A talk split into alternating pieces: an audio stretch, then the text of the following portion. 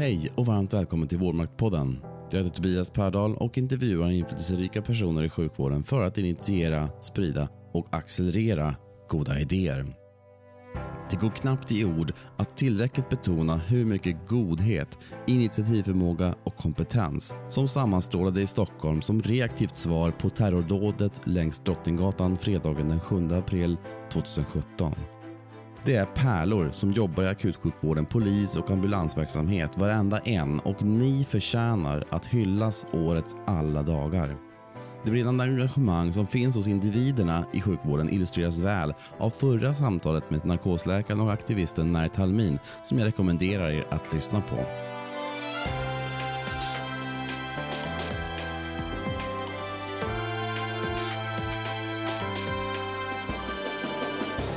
I avsnitt 14 talar jag med Peter Graf, VD för 1000 i Norrtälje och öron halsläkare i botten med en stor passion för ledarskap, nytänkande och gränsöverskridande initiativ. Peter har varit chef för Astrid Lindgrens barnsjukhus på Karolinska Universitetssjukhuset, sjukhusdirektör på Danderyds sjukhus och VD för Aleris Sverige.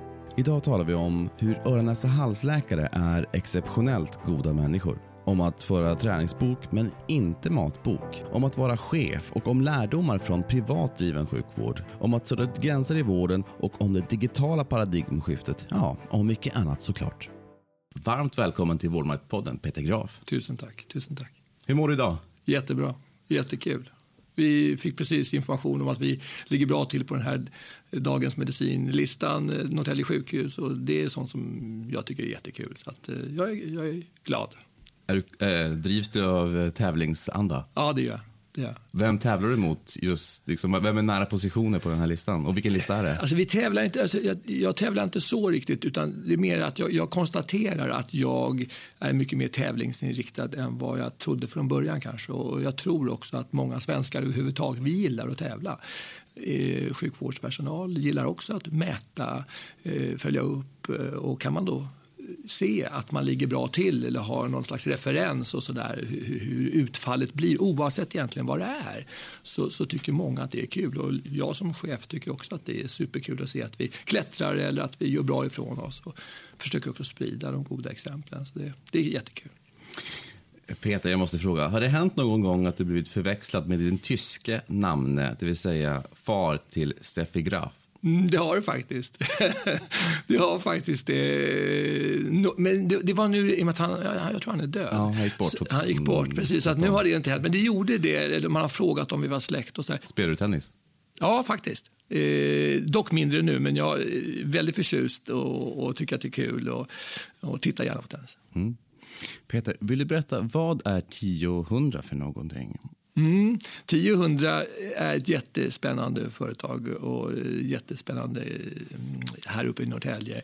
Det vi började 2006 eh, som ett då-projekt där man ville hitta någonting helt nytt. Och det är en helt ny lösning eller konstellation där alltså i samma vårdbolag där jag nu leder det här har man både landstingsverksamhet och man har också all kommunal verksamhet. Så att det, man har fått till en struktur där alltså allting ryms i samma vårdbolag. Och det gör ju att vi kan verkligen i och med att vi har samma budgetprocess kan man säga, så har vi verkligen möjlighet till att integrera Eh, landstingsdelarna och omsorgsdelarna precis i samma. Dessutom så har vi nu en, en det har permanentats sedan ett år tillbaka vilket är oerhört viktigt. Vi kan prata mer om det om, om ett tag men, men det gör att även politiken, vi har ett kommunalförbund som är otroligt viktigt där vi har landstingspolitiker och kommunalpolitiker, Stockholms läns landsting och Norrtälje kommun som alltså har som uppdrag så att säga att vara ägare, beställare och biståndsbedömning för, för Norrtälje kommun. Där vi, 1000 AB, är den största aktören men sen finns det några privata aktörer också. Men det är en faktiskt unik eh, setting i Sverige vilket är oerhört spännande och jag tror ju stenhårt på att vi måste integrera landstingsdelar och omsorgen. Det är där tycker jag klon lite längre så att det, på det sättet är det jättespännande. Och det är du inte ensam om att, att tycka mm. och uh, ha tittat på heller. Men, mm. men, men, men, verkligen intressant koncept och vi ska mm. prata mycket om det mm. idag. Mm. Så vad var det som fick dig att vilja bli läkare då? Jag ville tidigt bli läkare. Jag var väldigt klar över att det var det jag ville göra. Det är världens häftigaste jobb. Jag tycker vi är dåliga på att beskriva den fantastiska möjlighet det är att vara, få, få jobba med sjuka, sjukdomar, hälsa, hela kroppen, fysiologin. Alltså, alltså det, det, har alltid fascinerat mig. Och det är liksom, det låter pretentiöst, det finaste man kan göra tycker jag. När, jag brukar säga att, att när, när, man blir sjuk, eller när man drabbas av sjukdom, då stannar livet. Då blir allt runt omkring oviktigt. Och, så att det finns ingenting mer meningsfullt än att jobba med det jag har fått förmånen att jobba med hela mitt liv. Att vara läkare eller sjuksköterska eller sjukgymnast det spelar kanske lite grann mindre roll. Men att få vara del av den här otroligt fantastiska världen, eh, det, det, är en förmån. Och jag tycker vi är dåliga på ibland när man läser debatten och problem hit och dit och så vidare. Att, att ändå beskriva det fantastiska arbete vi, vi, vi har förmånen att bedriva. För att inte tala om utveckling, innovationer, forskning, vetenskap teknik, IT, ledarskap. Det spänner över så enormt stora områden. Så att, så att jag är verkligen glad att jag tidigt varit intresserad och jag är också glad att jag haft förmånen att jobba med det här. Alla unga doktorer, liksom jag själv, är otroligt osäkra på Kommer jag fixa det här? Kommer jag klara det? Det är, det är svårt att stå på akuten ensam. Det har, det har du också upplevt, eller hur? För ångesten man har, oron man har. Gör jag rätt? Och ska jag, kommer jag känna igen de här olika symptomen? och så vidare. Så att, jag, jag jobbade väldigt mycket i början kliniskt. Sedermera så blev du öronnas halsläkare. Mm. Mm. Um, och det är ju en rätt bred specialitet. Mm. Du har både barn, kvinnor, män, mm. gamla. Mm. det är både opererande men också medicinskt mm. liksom, orienterat. Mm. Men det är framförallt ganska pilligt. Det är pilligt. Ja, det är. är du duktig på att pilla med ja, händerna? Det ja, det är Öronens-halsläkarna, och det var kanske det som faktiskt var avgörande, de är, de är rätt, alltså, fantastiska människor. Glada, positiva, generellt. Är inte vi andra det? Nej. Ursäkta. Nej, men, jag, jag, jag, eh, eh, nej, men det, det, det, är ett bra personer. Jag hade ju förmånen att jobba nu igen för tre år sedan igen på Karolinska på Öronens hals. Fantastiskt härliga människor, All, alltså allihopa. Man gör nytta på Vi ser resultat snabbt, alltså. vi, gör, vi gör skillnad. Och det, jag gillar det. Specialiteten är helt underbar. Ser du att eh, din läkarkompetens och erfarenhet är viktig för dig som, som sjukhusdirektör? Ja, Eller vd? För ja, jätteviktig. jätteviktig. Varför då?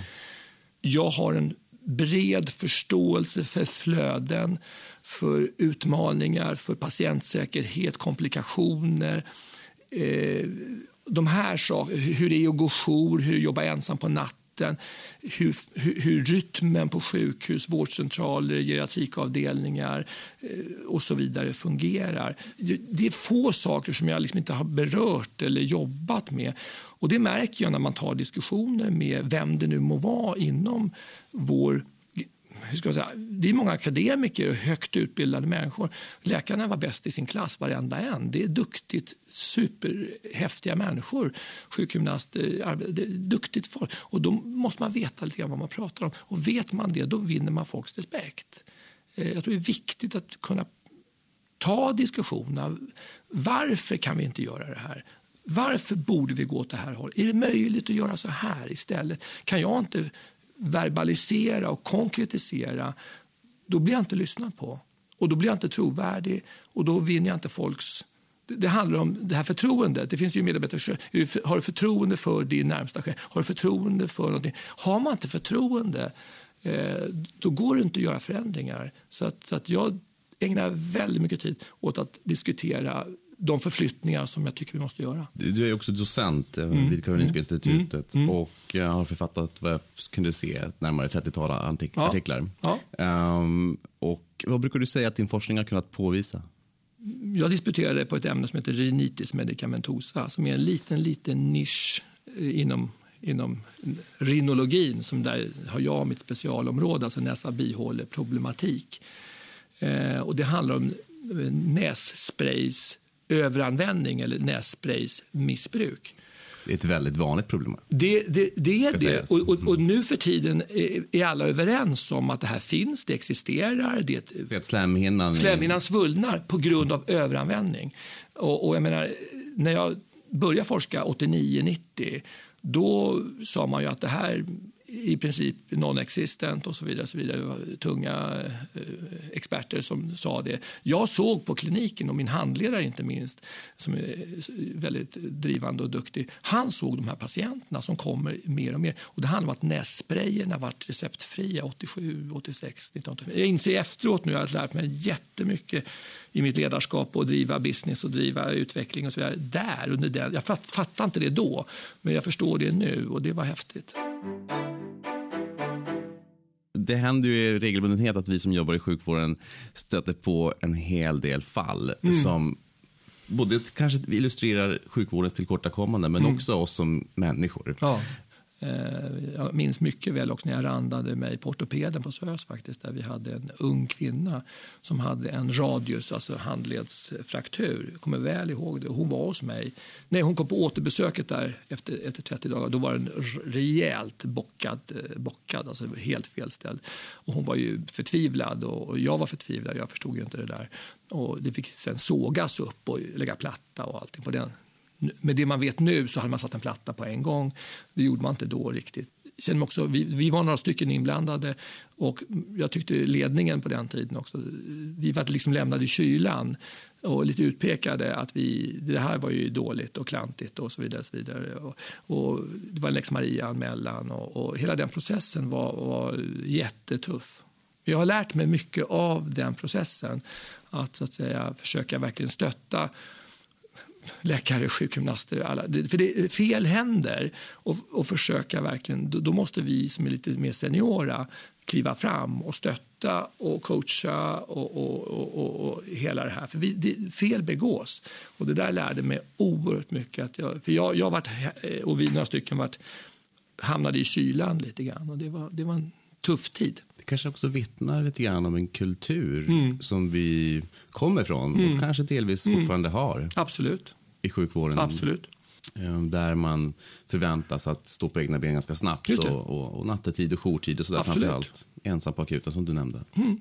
Och du, du kan inte visa dig svag. Man, man, alltså, det då var en kultur, det är nog delvis kvar fortfarande, att visa sig svag. Att säga att eller svag, att bara säga att, att det här tycker jag är skitjobbigt. Jag kan inte det här. Jag blir nervös när jag kommer in eh, och det blöder överallt och det är felställningar. Och det, eh, kan jag få stöttning? Kan jag få backning? Det, på den tiden landade inte bra. Men jag kommer så väl ihåg det att vissa bakjourer kunde säga det här är väl ingenting att ringa om mitt i natten? Var, var, var, varför ringer du om det här? Och jag ringer ju inte såklart i onödan utan, och det gör att man blir ännu mer nervös och osäker och tycker att det här är jobbigt och så vidare. Och det där eh, det ligger kvar i mitt eh, bakhuvud hela tiden. Jag försöker vara oerhört noga när jag var bakjour sen att försöka också beskriva till min primärjour att ring, ring. Jag vill att du ringer. Ring hellre många gånger för mycket. Än att inte, jag, och det är faktiskt sant också. När jag var mest nervös som bakjour, det var om jag hade en framjour som jag vet är ganska ny, som inte ringer. Mm. Så jag, fan vad är det som händer? Jag vill ju vara med i matchen, för jag är någonstans som, som senior då i det läget, jag är ansvarig för allt som sker. Mm. Så att, men jag tror också att det har med kommunikation att göra. Att jag som senior ska berätta för dig som junior, eller vem det är, att, att så här vill jag gärna ha det. Det skapar ju en, en alltså det är förväntningar och det gäller ju ledarskapet överhuvudtaget.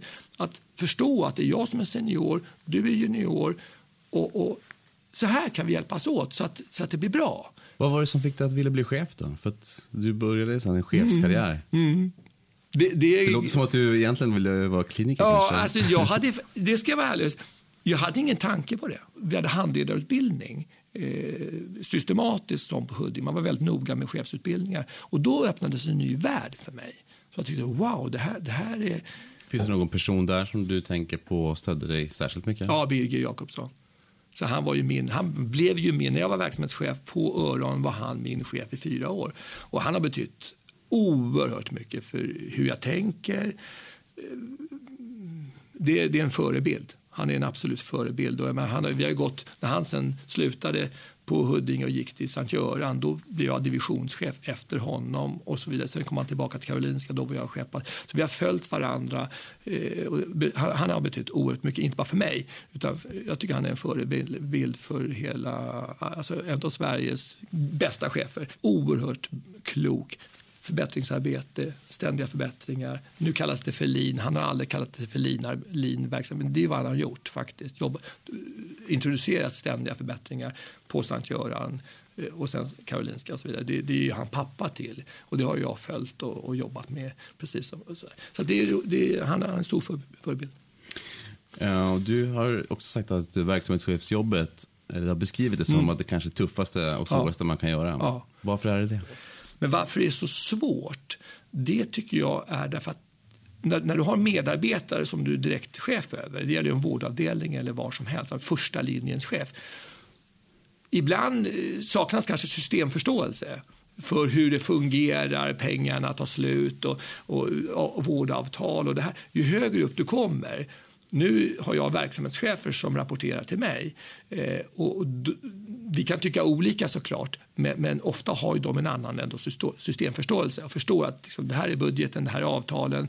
Eh, det, på det sättet är det lättare faktiskt att vara vd för 1000 om du så vill, mot att faktiskt vara väldigt nära. Så jag har stor respekt för verksamhetschefer, plus att du är medicinskt ansvarig.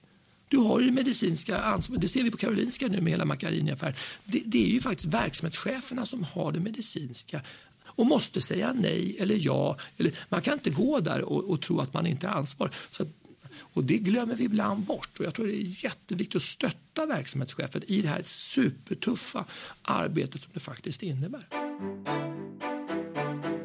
Sedermera så gick du vidare till Danderyd, yes. där du var sjukhusdirektör ja, ja. Eh, under några år. Ja.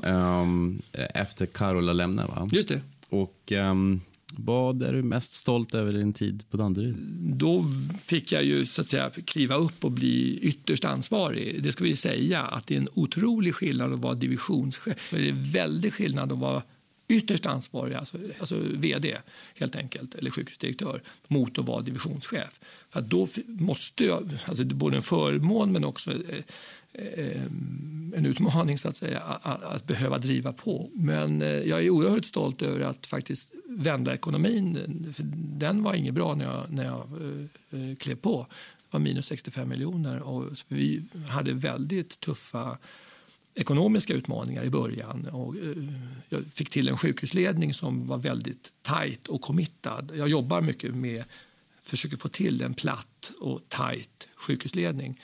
Eh, och vi lyckades få till det väldigt bra. Och jag tog med mig då från eh, det sätt som Birger har lärt mig, som jag gjorde på Astrid barnsjukhus och som vi fick till, tyckte jag, ett bra förbättringsarbete och föränd, alltså med, med det här systematiska förbättringsarbetet. Du blev ju sen vd för Aleris, yes, ett, ett yes, privat, yes. en av Sveriges största privata vårdgivare. Eh, som bland annat driver sjukhuset i Bollnäs. Ja. Och jag vet, vi pratade om det tidigare, mm. men att du lärde dig väldigt mycket av att gå in i den här mm. kanske privata mm. sfären eh, och hur man arbetar med vissa mm. aspekter. Vad var det som var skillnad med att gå över till Aleris och börja jobba? Det är, en, det är en enorm skillnad. Alltså, de privata, och jag tror att det gäller Capio och precis allihopa, har ju ett sånt tydligt Alltså det är en enklare struktur. Det är ingen politisk överbyggnad som det är i all offentlighet. Och det måste vara det offentligt. Det, det finns liksom inget annat. Va? Det måste man förstå också. Men du slipper så att säga den politiska överbyggnaden. Så man har en styrelse där alla är professionella där alla har ett enda fokus, det vill säga de vill att det ska gå så bra som det bara är möjligt för företaget. Och, Det är viktigt att fundera på. Medan många andra styrelser i offentlig verksamhet det kan ju ofta vara politiker. Då sitter halva styrelsen kanske och, och jag ska inte säga hoppas att det går dåligt, men, men man har inte samma fokus för det finns en politiska eh, skillnader i uppfattning, ideologiska uppfattningar. Det där fattade inte jag riktigt innan jag kom till Aleris, men det var så tydlig skillnad. Alla hejar på, alla var entusiastiska. Hur går det? Eh, kör, liksom så. Korta, korta, korta beslutsvägar. det går fort. Och vi har en tendens, och det ser jag nu faktiskt också i 1000, att prata och prata och diskutera och det ska förankras, konsensus, fram och tillbaka. Så, så är det inte privat. Utan man, man undersöker saker, man tar fram ett business case. Man, ska vi göra det här? Ska vi inte? Så då, det får ta tre, fyra veckor eller fem. Alltså, men sen bestämmer man och sen kör man. Och, och, och den som säger att jag tycker det här var dåligt, alltså, då har man inget tålamod med, med, med liksom att, att man inte ska genomföra det man, man faktiskt i styrelsen har bestämt. Och det kan ju jag tror både du och jag känna ibland eh, faktiskt att, att nej men var det verkligen så vi bestämde och det rinner ut i sanden. Man är duktig på att följa upp. Och man kan använda det som strategi. Strategi. Att, att förhala saker till exempel. Ja, ja, absolut. Och vi på något vis accepterar det. Och jag accepterar faktiskt inte att, att, att verksamhetschefer sitter i min bolagsledning här i 1000 och, och, och, och liksom obstruerar. Och att, man, att man säger till mig, Peter, nu kör vi i diket. Jag är orolig för patientsäkerheten eller, eller nu går det åt pipan här bort. Det är jag bara tacksam för. Så självklart ska vi ha högt i tak och våga säga. Och det, är inte, det är inte så. Men faktiskt det här som vi var inne på, bara liksom obstruerande för man vill inte genomföra av olika eh, skäl. Sen så fick du lämna uppdraget som vd på Ja. Iris Ja. och började också jobba kliniskt igen som doktor. Vill du berätta lite grann vad som hände och Eh, vad du tog med dig från det? Det var en traumatisk upplevelse för mig personligen. Det, det sticker jag inte under stolen med. Utan det, vi hamnade i ett läge eh, med koncernchefen faktiskt, där, där vi hade olika uppfattningar om hur verksamheten ska drivas vidare. Till slut så blev det en sån situation där, där, där jag inte kunde vara kvar. Och eh, då fick jag lämna, eller det, det blev en sån situation så jag lämnade lite grann på dagen. Och eh, det, det är en otroligt lärorik eh, situation att, att jobba så hårt som jag gjorde under den tiden i Aleris och ändå känna att man inte har kunnat göra klart. Eh, jag har rekryterat in flera personer som jag bryr mig otroligt mycket om. Så att säga, lurat in dem, kanske, kände jag mig som i alla fall, när jag plötsligt bara lämnar. Och här lämnar jag, det är som att svika sina barn. Eh, ärligt talat. Eh, det förstår jag inte, men det, det kändes så. Och, och de hamnar ju i, i, ett taskigt läge och personligt. Och vad gör jag nu? Vad, vad, vad, det är som om mattan rycks undan. Eh, så att det var en jobbig, väldigt jobbig tid. Samtidigt som jag då känner så här, okay, vad, vad ska jag göra nu? Jag är arbetslös, jag har inget jobb. Eh, och jag gillar att jobba. Jag blir nervös när jag inte får jobba och, och jag har en stor familj att försörja. Så att, så att, eh, då, då ringde jag till verksamhetschefen för, på Karolinska som jag känner, Bosse Tidaholm. Och det berätta precis som det är, att jag har hamnat i ett taskigt läge och, och skulle jag kunna få komma och jobba eh, på öronkliniken så vore jag otroligt tacksam. Och han eh, var otroligt schysst att han tog in mig. Så att, och jag sa jag kan inte, jag har inte jobbat kliniskt på tio år. Och, och, att komma från att ha varit överläkare och kanske haft en position till att faktiskt vara helt ja, nybörjare. Nästan underläkare igen. Ja, jag var det. Och jag bodde med underläkarna på underläkarrummet. Och det är kanske min bästa tid någonsin i min karriär. ja, men ärligt, alltså jag, hade, jag måste säga det och jag hoppas att kanske någon lyssnar. För att det var en underbar tid. Jag satt med underläkarna och fick åtnjuta den, den gemenskap, den vänskap, den, den, vi pratade cykling och alla cyklade och du vet och, och det var Vätternrundan som de höll på. Det var oerhört härlig tid. Vad är det svåraste med att vara sjukhusdirektör? Att få med sig folk att, och få till den där dynamiken. Dels då vinna folks förtroende externt eh, i omvärlden men också eh, internt. Det, det, eh, det är utmaningen. När det går bra är det jättekul. Jag har varit med på Aleris där faktiskt av olika skäl där vi, jag lyckades inte. Och, och då är det inget roligt. Eh, eh, då är det jättetufft. Just nu är det jätteroligt. Hur är work-life balance som sjukhusdirektör? Är man helt ny på sin position som direktör här i Norrtälje eller på vd för Danderyds sjukhus, första fyra, fem, sex månaderna, då är det dygn, jag ska säga, dygnet runt, låter det- för det, man jobbar, ingen människa jobbar dygnet runt, men då är det varje helg. Alltså, som ett sånt exempel. Och det är inte, alltså jag läser då varenda helg och sitter och jobbar varje helg, både lördag och söndag, första sex månaderna kanske, för att greppa de ut... Alltså det är svårt. Och, man måste läsa mycket, man måste vara ute mycket. Så I veckorna är jag ute mycket och frå, pratar med medarbetare, pratar med chefer, pratar med, ser bara hur miljöerna ser ut. Alltså, så att, och sen läser jag på helgerna för att få, få en känsla för var finns utmaningarna, vad ska vi göra, prata med alla. Då är det mycket tid. Så fort strukturen är satt, verksamhetsplanen är tydlig, vart vi ska, eh, uppföljningsstruktur, då avlastas ju jag. Så att, så att, nu till exempel, i, i, efter tre och ett halvt år här snart, snart så är min ba life balance mycket bättre. Mycket bättre. Det kanske inte är så populärt att sitta och läsa hela helgen hemma. Nej, men jag gör inte det nu. Nej, men det var i början. Nej, men, nej, men, ja, både och. Alltså, jag har en fantastisk fru och det är viktigt. Alltså, jag har förmånen att ha en fantastisk familj. Så, så där jag är också tydlig hemma. Nu blir det järnet ett tag. Eh, med allt vad det innebär. Men, men, men, sen så kommer vi in i en period som är mer normal. Och nu tycker jag jag är inne i en period som... Jag, jag är borta vissa kvällar, så, men jag aktar mig noga att, att, jobba på helgerna. På, på söndag kväll är jag alltid förbereda veckan. Det har jag gjort i alla, alla år. Men jag försöker att, att inte jobba så mycket. Vill du ge något tips till alla som sitter där ute och, och lyssnar på dig? Om det inte funkar på hemmaplan om inte ditt liv funkar utanför ditt jobb, då kommer det inte funka. Då, så att du måste ta ansvar för ditt eget liv där hemma.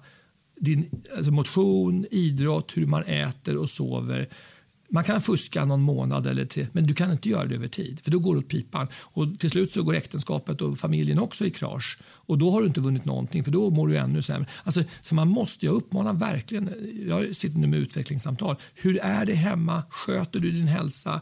Tar du ansvar? För det måste du ta ansvar för själv. Och Det där tror jag är otroligt viktigt att våga prata om. Dels och vara förebild kanske. Nu åker jag hem. Nu, nu, nu har vi fixat det vi ska göra. Vi ses på måndag. Tränar du själv regelbundet? Ja. ja. Vad gör du då? Allt egentligen. Eller, alltså jag, jag har till och med träningsbok. Så jag skriver upp i träningsbok. Jag försöker få, få tre, tre, eller fyra, tre till fyra gånger i veckan. Vad gjorde du senast? Gym. Hur är, hur är det med kosten?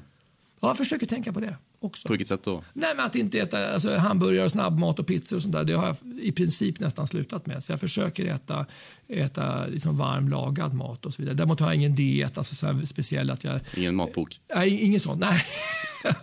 nej, det har jag inte. Eh, känns det bra? Jättebra. Ja. Kul, det är roligt. Vad skulle du säga är de största utmaningarna i sjukvården just nu?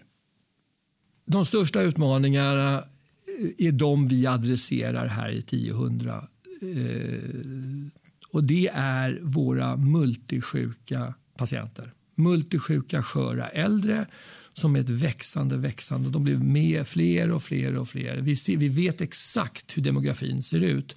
Och eh, även multisjuka, alltså psykisk ohälsa, schizofreni, Samtidigt har man diabetes, hjärt man röker. Alltså, de patienter med komplexa vårdbehov, hur tar vi hand om dem? Det är 3, 4, 5 procent som konsumerar 50, 60, 70 procent. Det finns olika siffror. Pengarna kommer inte räcka i framtiden om, eh, om vi inte radikalt tänker om. Så Det är det ena. Det andra är att vi medborgare överhuvudtaget kommer inte acceptera att man faxar papper, att man blir kallad till ett besök eh, när det inte passar dig. När vi gör allting med våra mobiltelefoner och beställer alltså allt det här som ju kommer med, med, på bred front, inte minst bland de yngre. Och så har vi ett gammaldags system, ett system som uppfattas som mossigt. Det kommer inte gå. Trovärdigheten för systemet imploderar även om det är så att man uppfattar att den behandling jag sen fick när man byter sin knä, knäprotes. Eller jag får min, min, min strokebehandling som kan vara förträffligt bra. Men funkar inte det här andra runt omkring? Att vi är mer aktsamma med medborgarnas tid. Man kanske har Skype-besök eller man, man, kan ta mycket via, via om, om vi kan få journalen på nätet så man kan eh, fylla i saker och ting. vi måste tänka om där. Och det går för långsamt tycker jag i, i de frågorna. Det här med eh, som jag tror många i vården upplever ett stora problem, konkreta, mm. liksom vårdplatsbristen, mm. sjuksköterskebristen. Mm. Vad är dina tankar om det? Nu så är det ju debatt i tidningarna varje dag. Vi ser att det är kris överallt. Jag vet, och det vet du också, att det ligger alltså på Danderyds sjukhus och på SÖS och, och, lite överallt ligger ofta en hel vårdavdelning med färdigbehandlade, medicinskt färdigbehandlade patienter som bara väntar på plats på äldreboenden, som väntar på plats på, på, på korttids... Eller hur? Så var det när jag var på Danderyd och så ser det ut i stora delar av Sverige. Här i Norrtälje, på Norrtälje sjukhus, får jag varje fredag information om hur många patienter som är färdigbehandlade som väntar på plats på kort tid. Det är noll. Noll, noll, noll, noll, flera månader tillbaka i tiden. Varför då? Jo, därför att i vår integrerade vårdkedja så har vi fantastiskt samarbete med biståndsbedömarna. Och det, det är samma ekonomi, så att alla förstår att om vi kan flytta en färdigbehandlad patient från Norrtälje sjukhus så snabbt som möjligt till våran korttids. En slutenvårdsplats på Norrtälje kostar 10 000 spänn per dag. Ja. Per dag. Mm. Och på korttids kostar det 1500 2000 någonsin. Så det behöver man inte gått på Handelshögskolan för att förstå att, att det här blir och inte bara att det är bra ekonomi och bra flöden, utan dessutom så ska man inte ligga på sjukhus i onödan. Det är framförallt bra för patienterna. Just det. Du slipper infektioner, trycksår. För vi är inte så bra på... Jag brukar fråga när jag, så här, vad ska ett akutsjukhus göra? Ställa diagnos och behandla. Sen ska man ut därifrån. Så att ju snabbare vi med modern teknik och moderna eh, kan ställa rätt diagnos och behandla, sen ska patienten ut. Mycket görs ju i dagkirurgi idag med jättebra resultat. Eller? Man ska inte ligga i onödan. Och det där tycker jag vi pratar lite för Vi fokuserar ibland på fel saker. Och, så det är avflödet till en sak. Kontinuitetsvården pratar vi om. Att vi har en fast vårdkontakt, kanske ett fast vårdteam. Våra distriktssköterskor vet precis vilka patienter som är på gränsen till att behöva åka in till Norrtälje sjukhus och få behandling. Vi tar hand om dem, försöker ta hand vi måste göra ännu mer av det. Mobila team som åker ut till patienterna. De har demens, de har ångest, de har oro, kanske en KOL KOL eller eh, något, något, någon sån här hjärtsvikt. Det är de diagnoser det ofta rör sig om. Hur, att, att, att på plats hemma fixa till de där sakerna. Man har lugn och ro, man kan ringa ett telefonnummer så kan vi avlasta. Ronneby har gjort det här bra. Skaraborg har gjort det här jättebra och så vidare. Och det här tycker jag vi måste fokusera Jobbar vi på rätt sätt? Använder vi våra dyra resurser på rätt sätt? Jag beskriver lite så här att vi är reaktiva i vårt sätt att jobba. Det vill säga egentligen om man tänker. Vi står på akutmottagningen och Vi väntar. står och väntar. Mm. Undrar om det kommer en patient idag. Och det väljer ju in patienter. Därför att patienterna i Sverige är uppfostrade. Om jag ska få bra hjälp, så att säga, då åker jag till akuten. För att akuten är också öppen för alla, dygnet runt, året runt. Vet jag inte vart jag ska, då åker jag dit. Eh, och, och, och då blir vi ofta fokus på storsjukhusen. Medan primärvården i Sverige är ju underutbyggd. 17-18 procent eller vad man säger av våra resurser läggs där.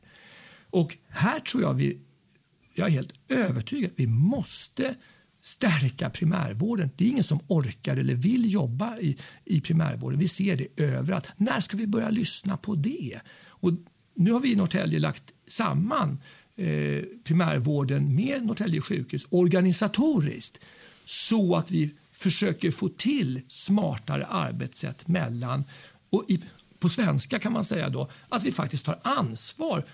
Alltså, läkarna och sjuksköterskor och så vidare på Norrtälje sjukhus också hjälper till, tar ansvar för patienterna oavsett var man finns i systemet. Och Det där tror jag vi måste generellt i Sverige bli bättre på.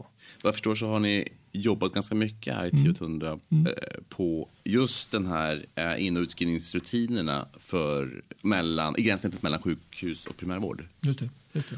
Eh, vill du illustrera det här? Ja, Nej, men det, det, vi ser över... Vi, försöker identifiera de patienter som är multisjuka. Vi har team i, i, eller läkare, geriatriker i primärvården som åker ut. Jag har själv varit med på ett sådant här hembesök. Det är fascinerande att se vad man kan göra där ute för att just mota Olle in så att inte de åker in i onödan. Så att säga. Och dessutom så har vi eh, en rad, på akuten på Norrtälje sjukhus har vi något som heter Silverstigen. Där man alltså, eh, en duktig medarbetare, en sköterska från akuten som kom på kan vi inte ta hand om de multisjuka när de kommer in till akuten på ett bättre sätt? Alltså de har en särskild lina, mycket mer direktinläggningar och så vidare. Och så vidare. Utskrivningsprocessen som sagt, den har vi lagt också stort, stort fokus på. Våra eh, duktiga geriatriker och medicinare på sjukhuset rondar våra äldreboenden. Vi har ju tio egna äldreboenden. Det blir ju väldig kontinuitet och aha-upplevelser och så vidare, och så vidare kring de sakerna.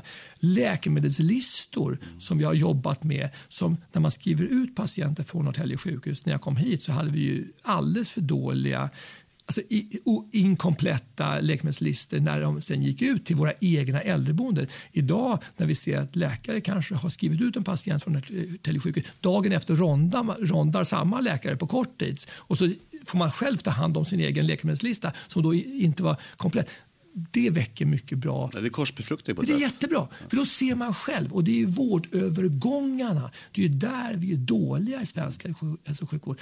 Mycket, vi måste poängtera det, mycket funkar ju fantastiskt. När du väl är inne på kirurgen på Danderyd eller SÖS eller eh, Norrtälje eller medicin eller hjärt då funkar det i den rutan jätte, jättebra. Men det är vårdövergångarna som vi inte är så bra på. Dessutom får du som patient koordinera din egen vård för det är ingen som hjälper. Det här är inte mitt bord, det här är ingenting inom öron och hals. Vart ska jag gå?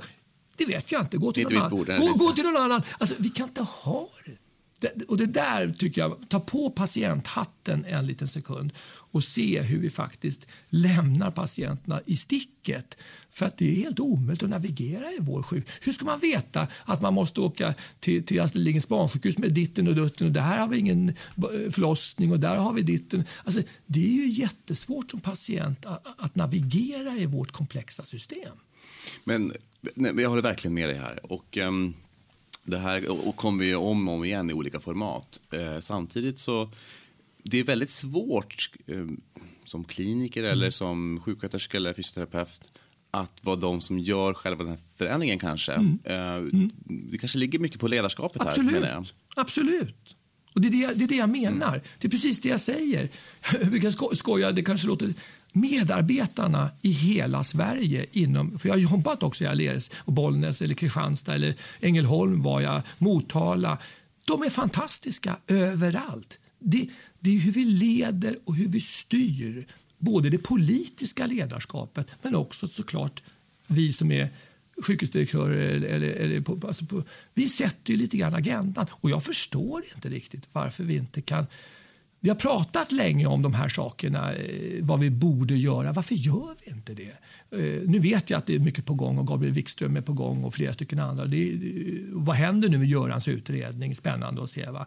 Men vi måste våga faktiskt, tror jag, göra något nu.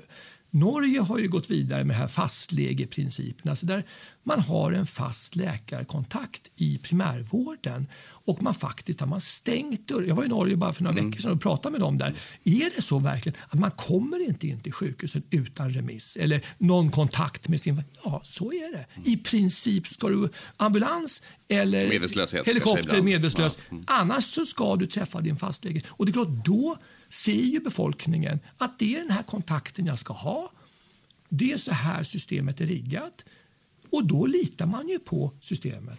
Jag har jobbat själv i Norge som, som fastläge en period eh, som vikarie. Ja, Men ja. Alltså, det är 98 procent av norrmännen som vet exakt vem som är din läkare. I och, Sverige så är det inte ens 60 procent. Alltså, och det där tycker jag vi ska prata en sekund om. För att det är viktigt va, att förstå. Att jag som doktor, du som doktor, känner du en patient väl Du vet exakt en tjock, tjock journal. Du vet precis att det är alkoholmissbruk. Du kanske vet att det är eh, psykosociala problem. Det kanske finns arbetslöshet i botten. Det finns, men å andra finns det många positiva saker också kring den här speciella individen och kring den familj och så vidare. Och de här sjukdomarna finns och så vidare. Och så vidare. Komplexiteten. Komplexiteten, holistiskt synsätt. Då kan vi fatta beslut på telefonen om du är väl insatt i. Men ska du varje gång läsa på så är det patientdos. Det tar för det första jättelång tid. Att, det, vet, det är ju rysare när man får såna här tjocka journaler. våra journalsystem underrättar inte heller. Nej, och du ska bläddra i de här sakerna. Som, du har en kvart på dig på ett besök. Va? Det är hopplöst som doktor. Och det är patientosäkert. Det blir ingen bra... Och patienten träffar Tobias första gången här eller Peter Graf första gången och du ska dra samma grej om och om igen. Så att, det där har vi pratat för lite om att kontinuiteten är så viktig och vi måste få till kontinuiteten på ett bättre sätt. Jag eh, eh, ägnade lite stund åt att titta igenom er verksamhetsplan. Mm. Och jag tar upp det här, det är kanske lite eh, speciellt. Men liksom, det är ofta så, upplever jag det som när man tittar på olika verksamhetsplaner olika delar runt om i landet. Att det står väldigt mycket, men det finns inte så mycket mätbart, inget konkretiserat. Nej, men det nej. finns en hel del mätbart här. Jag tänkte på det här med, som du nämnde själv, um, läkemedelslistorna, ja. liksom att de är uppdaterade mm. och inte innehåller massa onödiga saker. Ja. Det är något som ni mäter här och ja. följer och har mål på det. det. Det är nog inte så många som gör det tror jag. Mm. Det där är bra att du tar upp tycker jag, för att, för att det som mäts och det som följs upp, det blir gjort. Apropå tävlingsmänniskor. Alla vill göra så att säga, rätt. Eller så. Och det jag och mina chefer i bolagsledningen och så vidare fokuserar på, det blir ofta gjort. Vi ser det. Så att läkemedelslistorna har ju nu Alltså det är fantastiskt att se den utveckling eh, som sker där. Till exempel också det som är oerhört stolt över det är att inom omsorgen, demensvården, som är också en folksjukdom som bara ökar och ökar bland där finns det ett fantastiskt register som heter BPSD beteendemässiga psykiska symptom vid demens. Så det är också hur man korsbefruktar varandra. Och det är viktigt att säga, apropå kultur och så vidare, det är inte finare att jobba på Norrtälje sjukhus än på äldreboende i Hallstavik. Tvärtom, det är en del av samma process. Och samma patient som en av dem var där är sen i Hallstavik och så lär vi av varandra. Och det blir fantastiska resultat. Bemötandeplanen från Hallstaviks äldreboende det åker ju med patienter in till Norrtälje sjukhus. Så vet personalen aha, det är så här jag ska ta hand om Tobias när du kommer in och är dement och är 90 bast. Va? Det tycker jag är bra och det är roligt att se. Hur man mäter så blir det bra effekter på de här bitarna. Många ser att det finns en ganska stor outnyttjad potential i digitaliseringens möjligheter. Yes. Och eh, de teknikmöjligheterna liksom, som nu öppnar upp här. Eh, och att kanske mer dra nytta av patientens insatser och förmedla vården på ett smartare sätt. Och du, yeah. Jag vet att du håller en föreläsning ibland som du kallar för Från röda eh, till svarta siffror med hjälp av e-hälsa. Yeah. Vill du sammanfatta lite grann vad du tar upp i den föreläsningen? Och vad du vill föra fram för budskap? Alltså budskapet är ju förenklat då att, att, att patienten är ju en outnyttjad resurs. Patienten är en outnyttjad resurs i vården. Och det där låter som flosker då såklart, men, men alltså om jag som patient blir involverad på riktigt i min egen vård och att jag kan läsa min journal, jag kan beställa egna läkemedel om jag har en kronisk sjukdom. Jag kan ju min sjukdom bra om jag är kroniker. Jag är intresserad, de flesta är ju det som är diabetiker eller har Parkinson eller vad det kan vara. Om jag på riktigt får verktyg att på ett enkelt sätt ta ansvar och följa upp min egen sjukdom så avlastar jag onödiga besök i vården såklart. Men så har vi ju inte gjort. Alla dessa mottagningsbesök hos kroniska patienter egentligen, om jag ska vara lite taskig då, i onödan när man faktiskt via e-hälsa och, och de här beslutsstöden kan, kan fatta fantastiska beslut. Varför måste jag åka in från Blidö, Yxland, våra öar, in till Norrtälje sjukhus för ett onödigt besök? Vem vill göra det? Det går en hel, halv dag för att göra när man kanske via eh, kry.se eller något annat sånt här kan eh, skypa upp sig på, på, och, och, träffa sin doktor tio minuter och alla är nöjda. Ja. Jag tycker det är så intressant för att nu när vi pratar du och jag här så, så reflekterar jag över att du pratar ganska mycket om det som de flesta i sjukvården inte har någon koll på alls. Det vill säga omvårdnaden. Ja. Intressant. Ja. Att, för att Det är ingen som jobbar, det är ingen, som, det är ingen korsbefruktning som sker Nej. riktigt mellan de här två. Och Nej. som, bara, titta på kostnaden så står ju omvårdnaden för lika mycket i princip som, som sjukvården. Ehm, och eh, framför allt de här som vi pratar om, Mm. multisjuka, kroniska patienter. Det är ju där de lever och bor. Visst. Visst. Och, och, och, jag, talat, när jag kom hit till Norrtälje, jag har bara jobbat på sjukhus och, och inom så säga, landstingssjukvården, HSL, alltså hälso och sjukvårdslagen. Det här är socialtjänstlagen. Det är något helt annat. Exakt. Och jag sticker ut hakan och säger så här, många som tycker massa saker har faktiskt ingen aning. Jag håller fortfarande på att gå inskolning och lära mig socialtjänstlagen för det är superkomplext. Det är en helt annan logik och vi måste föda ihop det här för att ta kliv framåt i min uppfattning och det tar lång, lång tid. Ja, Det är roligt det här alltså. Vad är den största insikten du har gjort av att frontas mer mot, eh, omsorgen? Det, det är just att, att mycket vi och dem Alltså, Ja, det är man- en gränslinje liksom. Ja, och man pratar nästan, ska jag, säga, jag ska vara taskig nu och säga, prata svenska, klartext. Man pratar skit om varandra lite grann. Va? verkligen. Man gör faktiskt det och det är bedrövligt. Men mycket att de där ute, de vet ju, de har inte någon akademi på det samma sätt och det har man kanske inte. Va? Det är en annan kultur och så. Och vice versa, de på sjukhusen lyssnar inte, de bryr sig inte. De är, eh, så. Och när man håller på så där, då vinner vi ju ingenting. Utan det handlar ju om att Återigen, ingen är viktigare än den andra utan det hänger ihop den här vårdkedjan. Och vårdkedjan går från IVA, intensiven, vårdavdelningar, akuten och så vidare, så vidare ut ända ut till äldreboendet och hemtjänsten. Det är så, men väldigt få, när jag var direktör på, på, på, på Danderyd, jag tänkte ju aldrig utanför Danderyds väggar ska jag villigt erkänna. Du frågar, har jag misslyckats med någonting där? Ja, för jag tänkte inte på det. Jag fattade inte bättre, ärligt talat. Va? Och det var inte heller mitt uppdrag, såg jag det inte som. Men här, i Almedalen, när vi var där, i Almedalen, så hade jag var på flera seminarier, och de här IT-seminarier, digitala appar, det var fullt ut på gatan. Folk kom inte in, för man var så himla intresserad av att höra om, om en det ena än det andra. Och så hade vi ett seminarium om multisjuka sköra äldre, där jag pratade, Skaraborg pratade och, och Ronneby. Det var tomt. Det var, det var 15 personer i salen. Den största utmaningen. Och då tänkte jag, vad fan. Alltså jag blir förvånad att man inte... Man pratar om det här, men det är på något vis inte lika viktigt.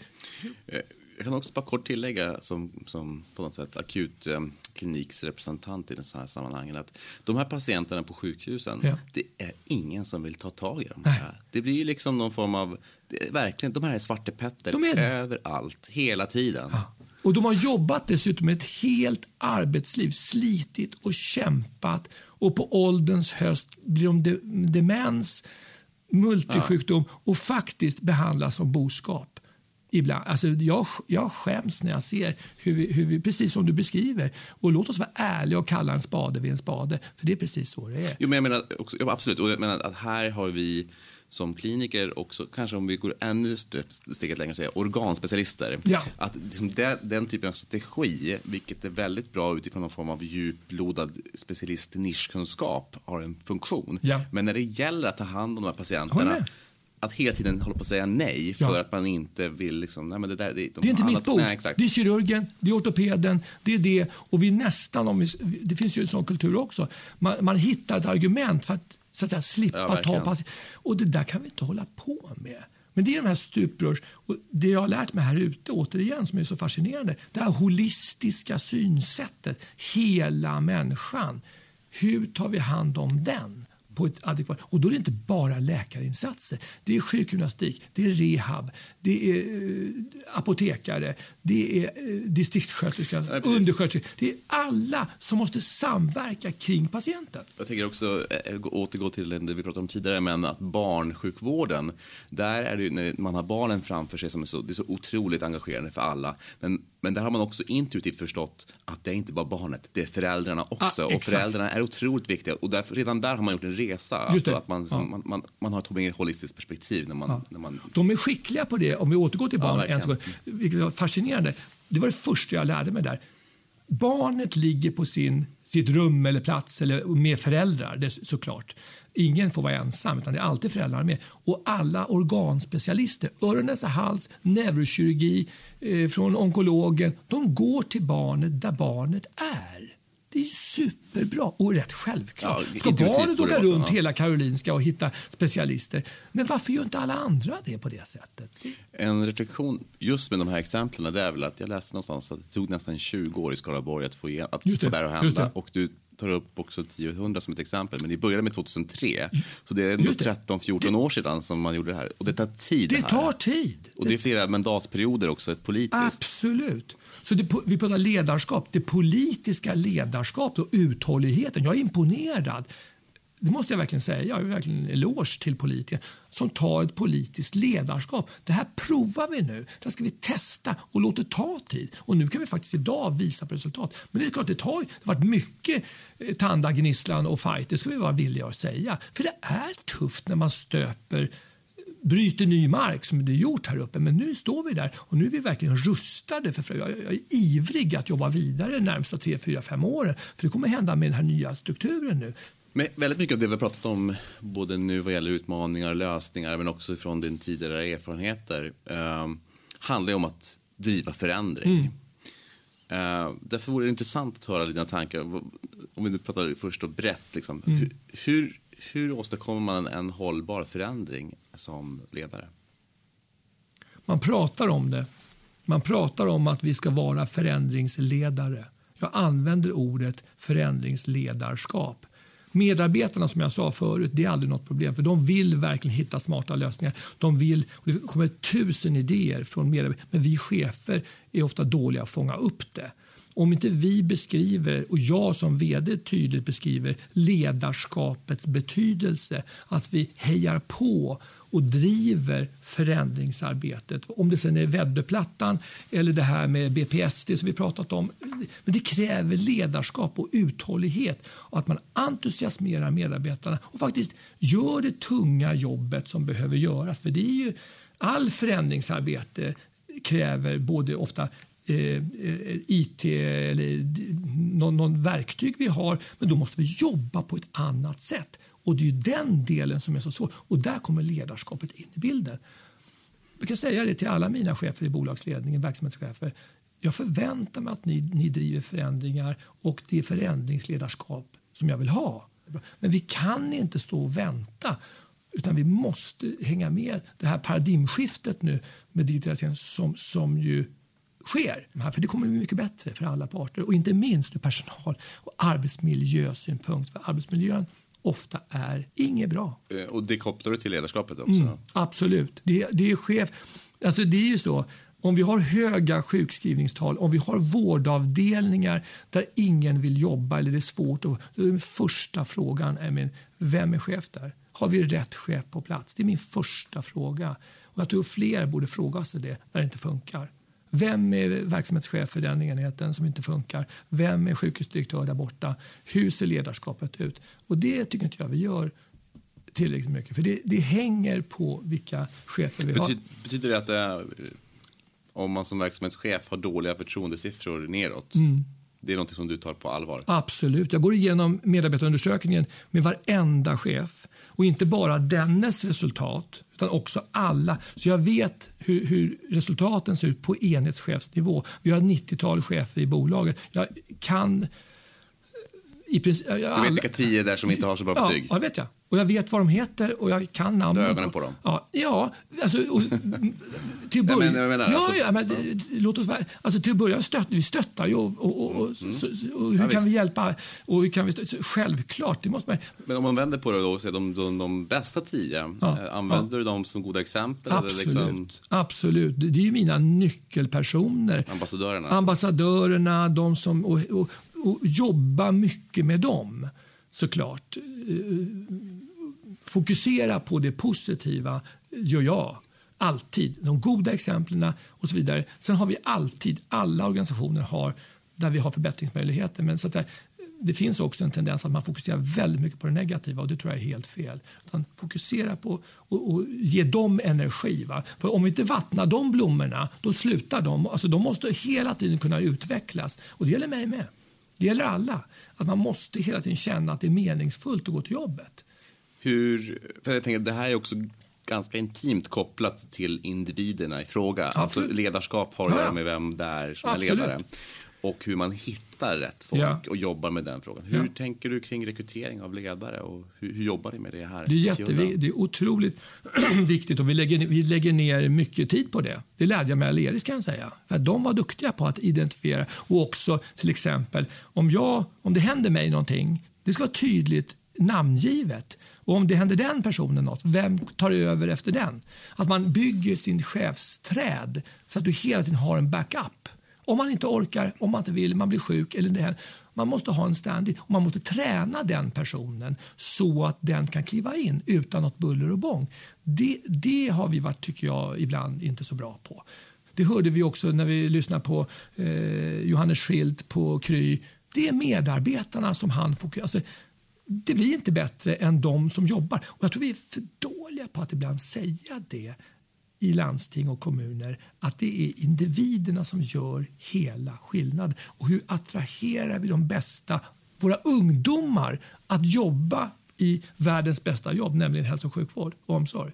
Alltså, när vi, när vi skriver dåligt och så vidare, då skickar vi en signal, kom inte hit för att här är inget vidare. Och vi skriver med papper och penna och vi har inga moderna verktyg eller någonting. Då vill inte mina barn jobba där. Eh, historiskt så har vi i sjukvården inte mätt och utvärderat hur det går för våra patienter på kliniknivå. Ja. Eh, det börjar nu ändras med värdebaserad Ja, vård och vi pratar om exakt. utfallsmått och så. Vad är dina tankar om att mäta och utvärdera utfallsmått i vården? Det är musik. Det är helt rätt. Och, och, och, och Det är lite genant kanske att vi inte har gjort det förut, tycker jag. Vi har gjort massa olika eh, aktiviteter, operationer hit och dit och fram och tillbaka.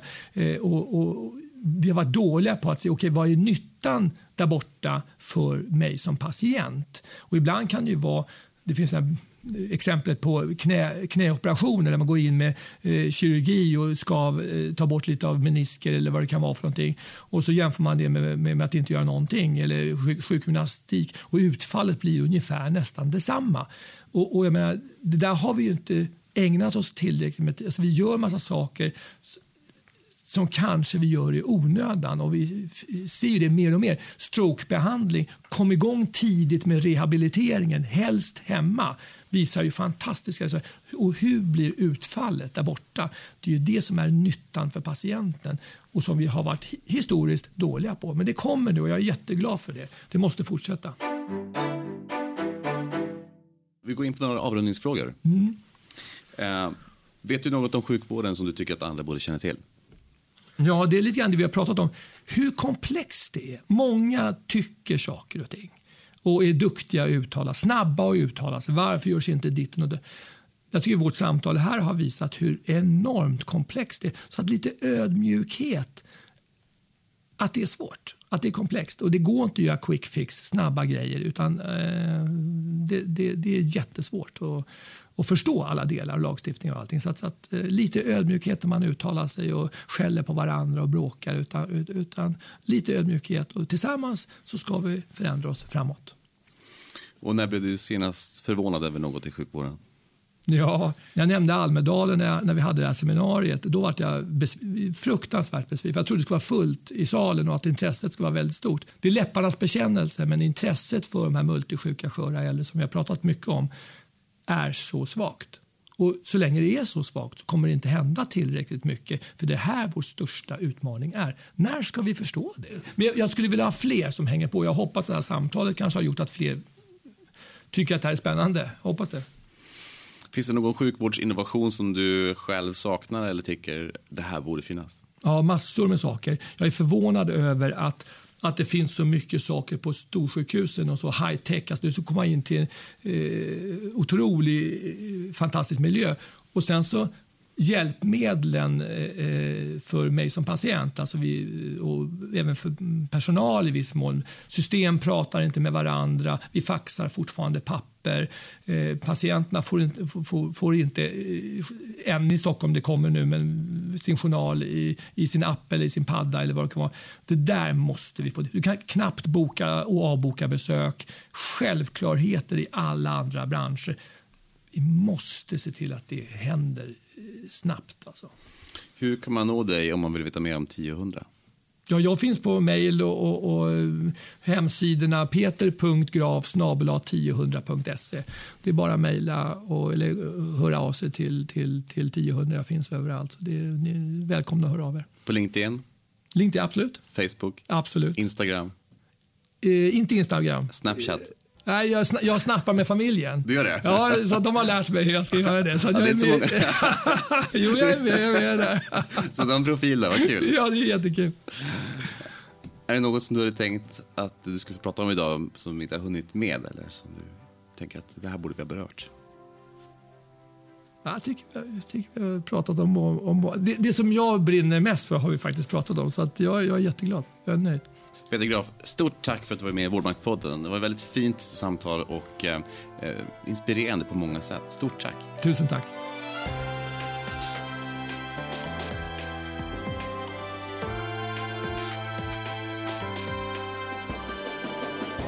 Eh, jag hoppas att du blev inspirerad av samtalet med Peter Graf, så skriv då gärna en rad på Vårdmaktpoddens Facebook-sida där du finner många likasinnade. Om du uppskattar Vårdnadspodden så får du gärna dela avsnittet bland vänner och kollegor på sociala medier. I nästa avsnitt så talar jag med Åsa Steinsafir, brukarinflytandesamordnare på Norra Stockholms psykiatri och jag hoppas du vill lyssna på oss, för det börjar med ett samtal. Sedan är det upp till dig och mig.